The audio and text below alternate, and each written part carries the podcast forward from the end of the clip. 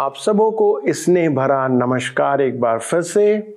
सत्यवचन कार्यक्रम के आज की अध्ययन माला में एक बार फिर से आपका हार्दिक स्वागत है।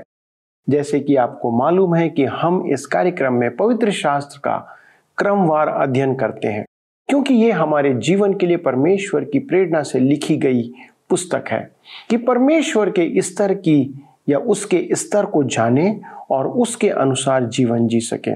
इस क्रम में इन दिनों हम गलातियों की पत्री का अध्ययन कर रहे हैं, जिसमें हमने पाया कि जो जीवित परमेश्वर यीशु मसीह पर विश्वास करते हैं, उनके लिए परमेश्वर अपनी धार्मिकता को प्रदान करता है और पाप के दंड से छुटकारा प्रदान कर देता है। इसलिए परमेश्वर का वचन आत्मा में चलने के लिए हमें प्रेरित करता है कि ऐसे कार्य में फिर से हम ना लौट जाएँ, जो व्यवस्था के अधीन है। लेकिन ऐसे कार्य में लिप्त होने वालों के लिए वचन कहता है, जिसके लिए कोई कानून नहीं है, वह व्यक्ति क्या ही धन्य होगा जो ऐसा जीवन जीता है, जो आत्मा के फल से लदा हुआ रहता है।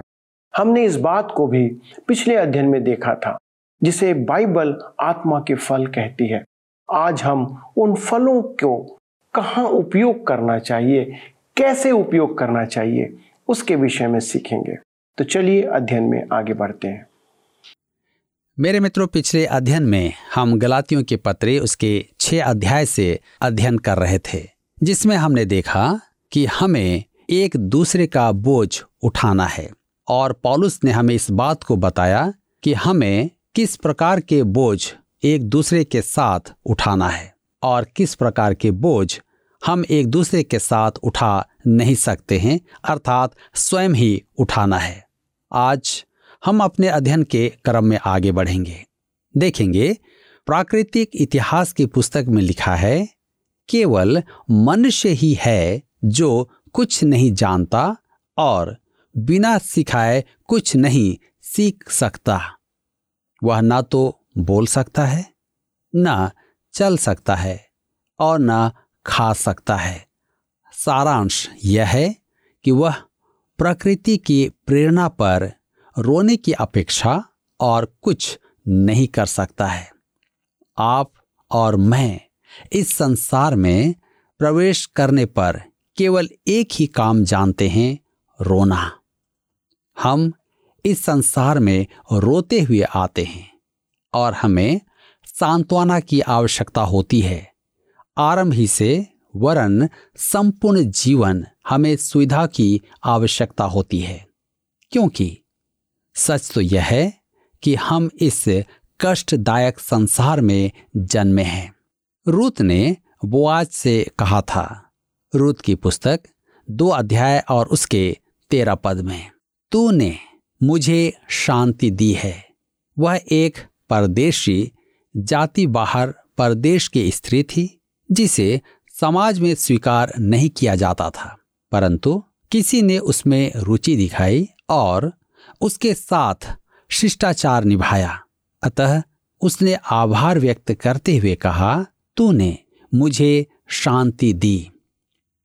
मरियम ने सुगंधित द्रव्य का पात्र तोड़कर यीशु पर उंडेला। यह उसके क्रूसीकरण से पूर्व की घटना है।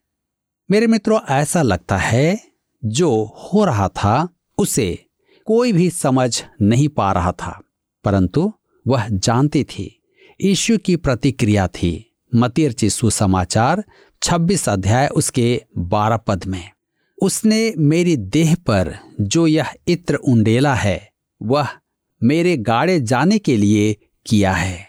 केवल वही थी जिसने यीशु के कष्ट को बांटा और यीशु ने अगले ही पद में कहा, मैं तुमसे सच कहता हूँ कि सारे जगत में जहाँ कहीं यह सुसमाचार प्रचार किया जाएगा, वहाँ उसके इस काम का वर्णन भी उसके स्मरण में किया जाएगा।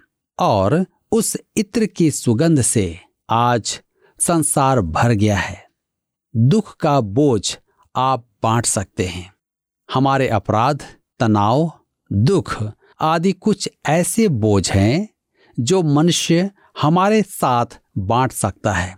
अब अगला पद कहता है कि कुछ बोझ बांटे नहीं जा सकते। तो आइए पढ़ें। गलातियों की पत्री छह अध्याय, उसके चार पद लिखा है, पर हर एक अपने ही काम को जाँच ले और तब दूसरे के विषय में नहीं, परंतु अपने ही विषय में उसको घमंड करने का अवसर होगा। मेरे विचार में उसके कहने का अर्थ है कि हम अपना बोझ दूसरों पर लादने के प्रयास में न लगें। गलातियों के पत्र छह अध्याय उसके पाँच पद में भी लिखा है, क्योंकि हर एक व्यक्ति अपना ही बोझ उठाएगा। इस पद में बोझ का यूनानी भाषा में अर्थ है उठाने वाला बोझ। यह शब्द जहाज़ के माल के लिए काम में लिया जाता था। यह गर्भवती महिलाओं के लिए, गर्भ के बोझ के लिए काम में लिया जाने वाला शब्द था। केवल माता ही इस बोझ को उठा सकती थी। यह बोझ किसी और के लिए उठाना संभव नहीं है। जेबी फिलिप के अंग्रेज़ी अनुवाद में छह अध्याय उसके पाँच पद की व्याख्या है, प्रत्येक मनुष्य अपना ही थैला उठाए। एक पुरानी कहावत है हर एक मनुष्य का अपना काम एक और कहावत है, बाल्टी अपने ही पेंदे पर बैठेगी। कहने का अर्थ है कि कुछ बोझ ऐसे हैं जिन्हें ना आप बांट सकते हैं और न मैं। एक प्रकार से देखा जाए तो दूसरे से अलग है। डॉक्टर फंक की डिक्शनरी में सबसे अधिक दुखद शब्द है अकेलापन। अतः कुछ बोझ ऐसे हैं जो केवल हम ही उठा सकते हैं। मैं कुछ ऐसे बोझ सुझाता हूँ। अन्य बोझ की कल्पना आप स्वयं करें। पहला है कष्ट। आपको अकेले ही कष्ट उठाना है। आपका कष्ट और कोई नहीं उठा सकता। आप इस कठिन संसार में अकेले आए हैं। आप अकेले ही अपना कष्ट भोगेंगे।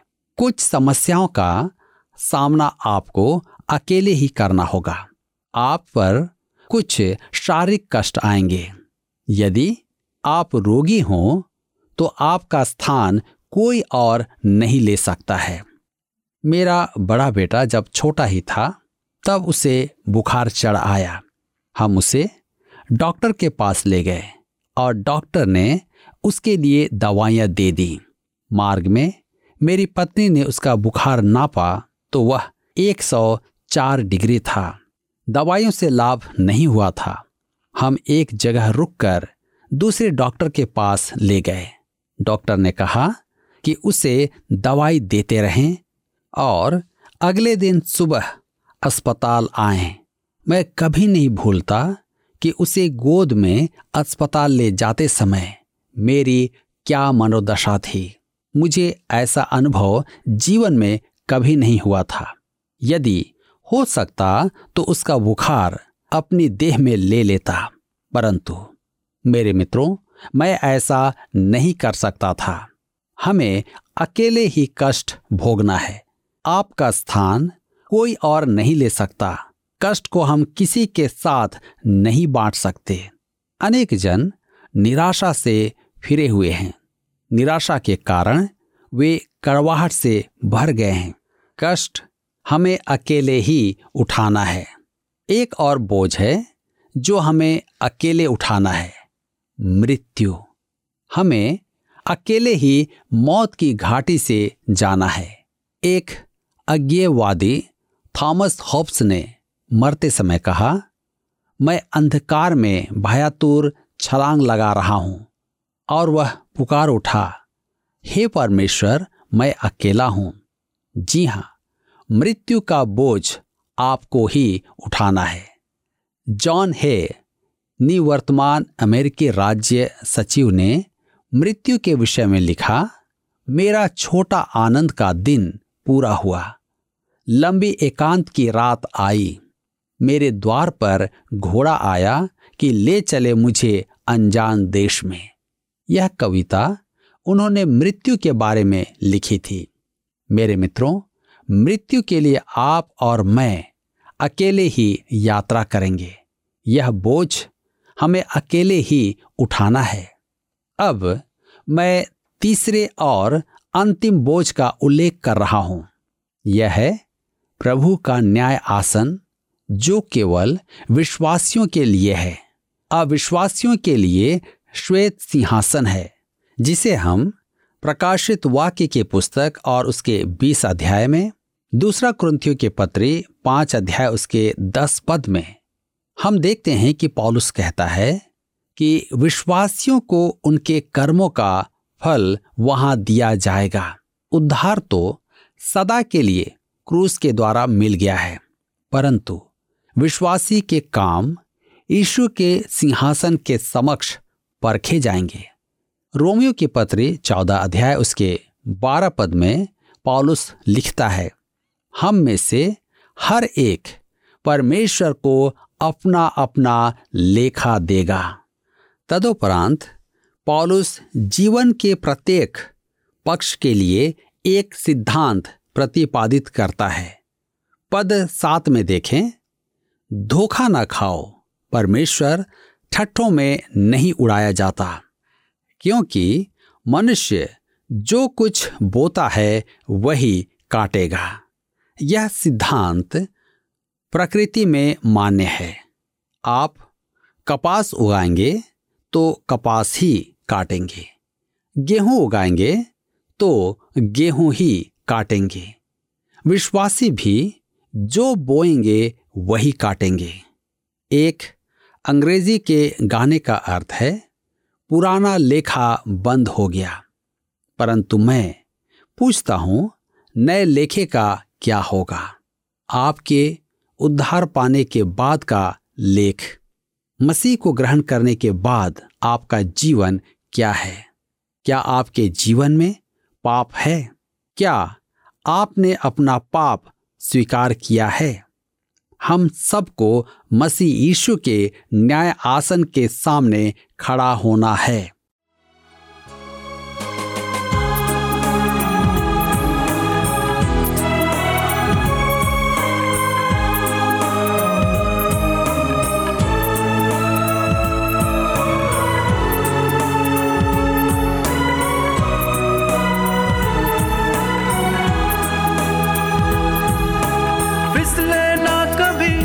कदम राहों में इसलिए ना सोता दिन रातों में।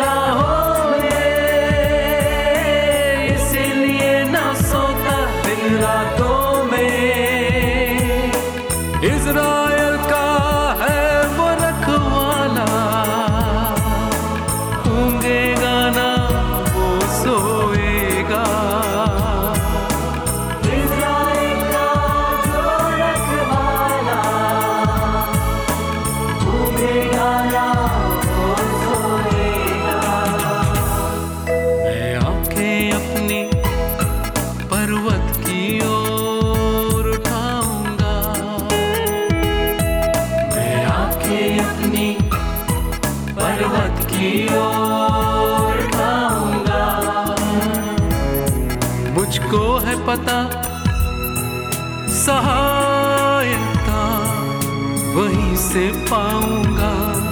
मुझको है पता, सहायता, वहीं से पाऊँगा। मैं आँखें अपनी पर्वत की ओर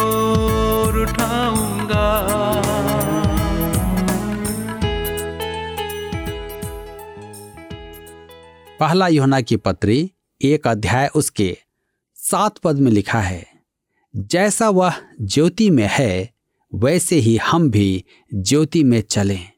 तो एक दूसरे से सहभागिता रखते हैं और उसके पुत्र यीशु मसीह का लहू हमें सब पापों से शुद्ध करता है। मेरे मित्रों, अब कोई कहे, मैं विश्वासी हूँ और मुझमें पाप नहीं। तो आप ज्योति में नहीं हैं, क्योंकि ज्योति में आपको अपने पाप दिखाई देते हैं। परमेश्वर का वचन ज्योति है, और वह आप में जो है उसे प्रकट करता है। याकूब की पत्री चार अध्याय उसके सत्रह पद में देखते हैं, जहाँ पर सत्रह पद को अपना करके आप देखें, लिखा है, कोई भलाई करना जानता है और नहीं करता। उसके लिए यह पाप है। जी हाँ, क्या यह आपके लिए प्रासंगिक है? मेरे विचार में तो यह सबके लिए प्रासंगिक है। जो भलाई करना जानता है और करता नहीं, वह पाप करता है।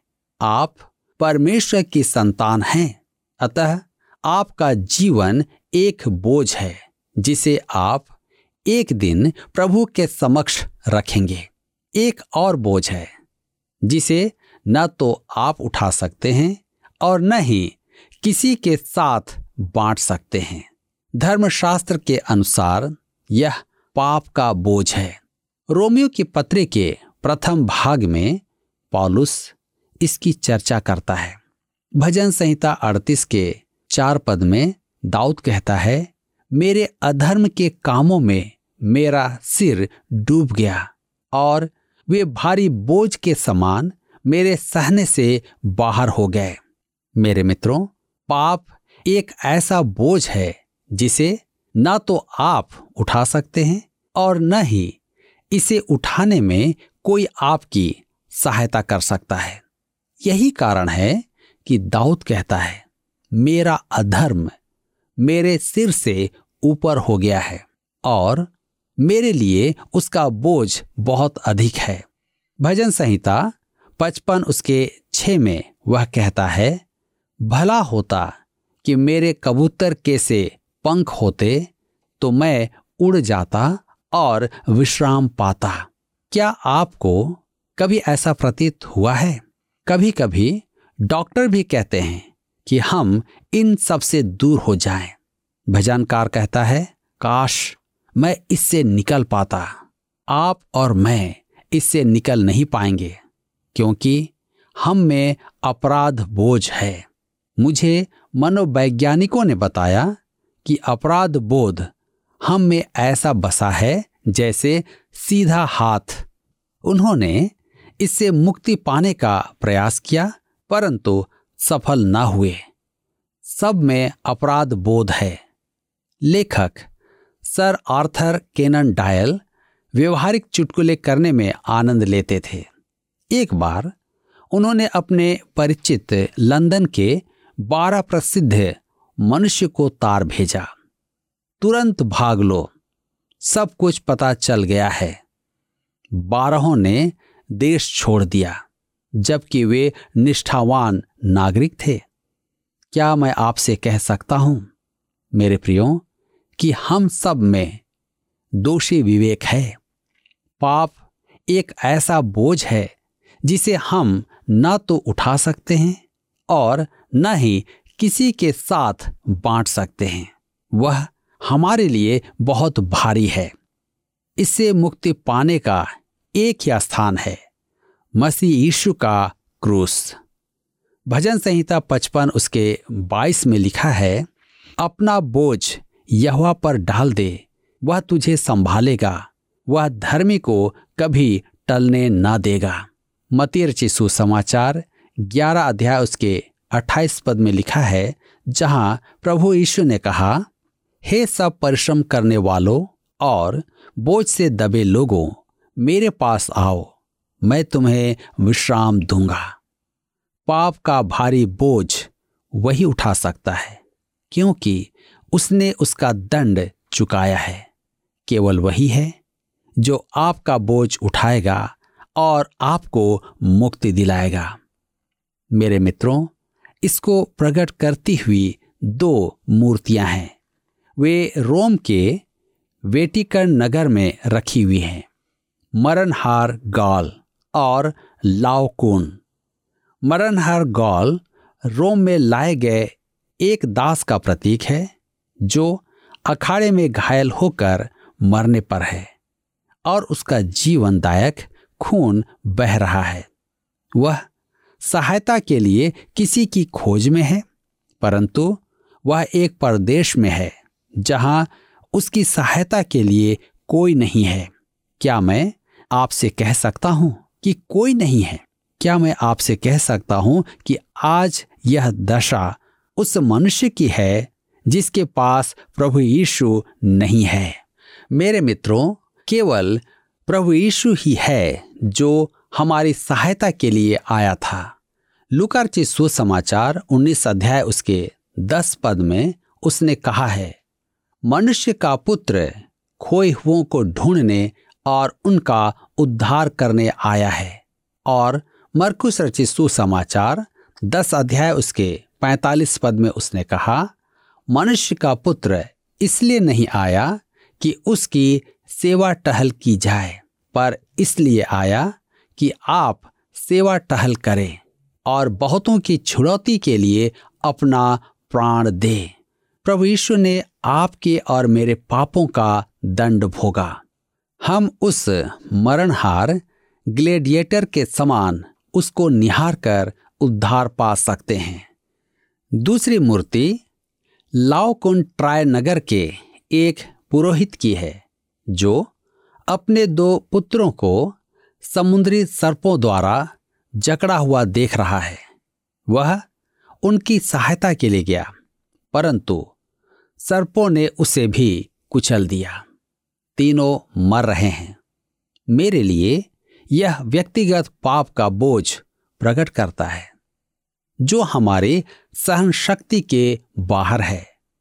यह हमें अनंत मृत्यु के पंजे में ले जाता है। आप अपने बोझ के साथ क्या करेंगे?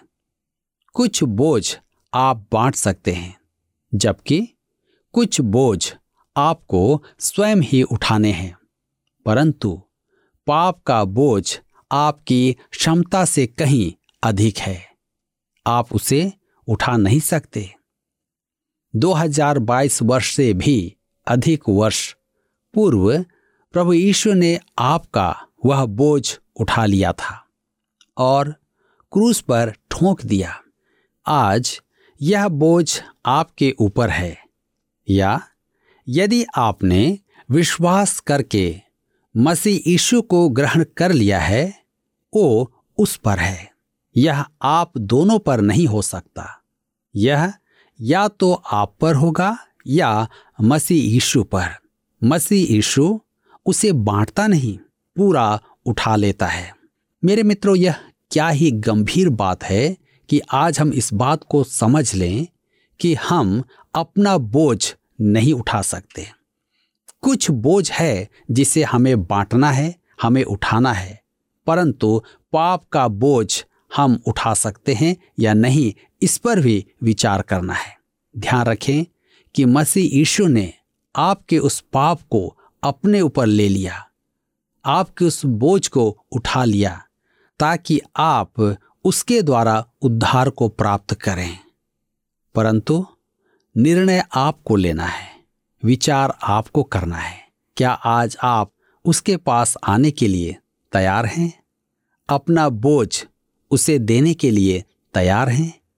क्योंकि उसने कहा है, हे सब परिश्रम करने वालों और बोझ से दबे हुए लोगों, मेरे पास आओ, मैं तुम्हें विश्राम दूँगा। वह आपको विश्राम देना चाहता है। परंतु निर्णय आपको लेना है कि आप क्या करना चाहते हैं। पिछले प्रश्न का उत्तर है ए, दो। गलातियों छठवें अध्याय में पॉलुस बोझ को दो भागों में विभाजित करता है। आज का प्रश्न है, वह कौन सा बोझ है जिसे ना तो हम उठा सकते हैं और ना किसी के साथ बांट सकते हैं? ए, बीमारी, बी, पाप, सी, मृत्यु, डी, कष्ट। मित्रों, इस प्रश्न का उत्तर हमें कल सुबह छह बजे से पहले विकल्प ए, बी, सी या डी के साथ अपना नाम, पता, स्थान के साथ nine six five one four three three three nine seven पर एसएमएस या व्हाट्सएप करें। सभी विजेताओं को विशेष पुरस्कार प्रदान किए जाएँगे। धन्यवाद। क्या आपको यह कार्यक्रम पसंद आया? अभी हमें एक मिस कॉल करें और आप अगले विजेता हो सकते हैं।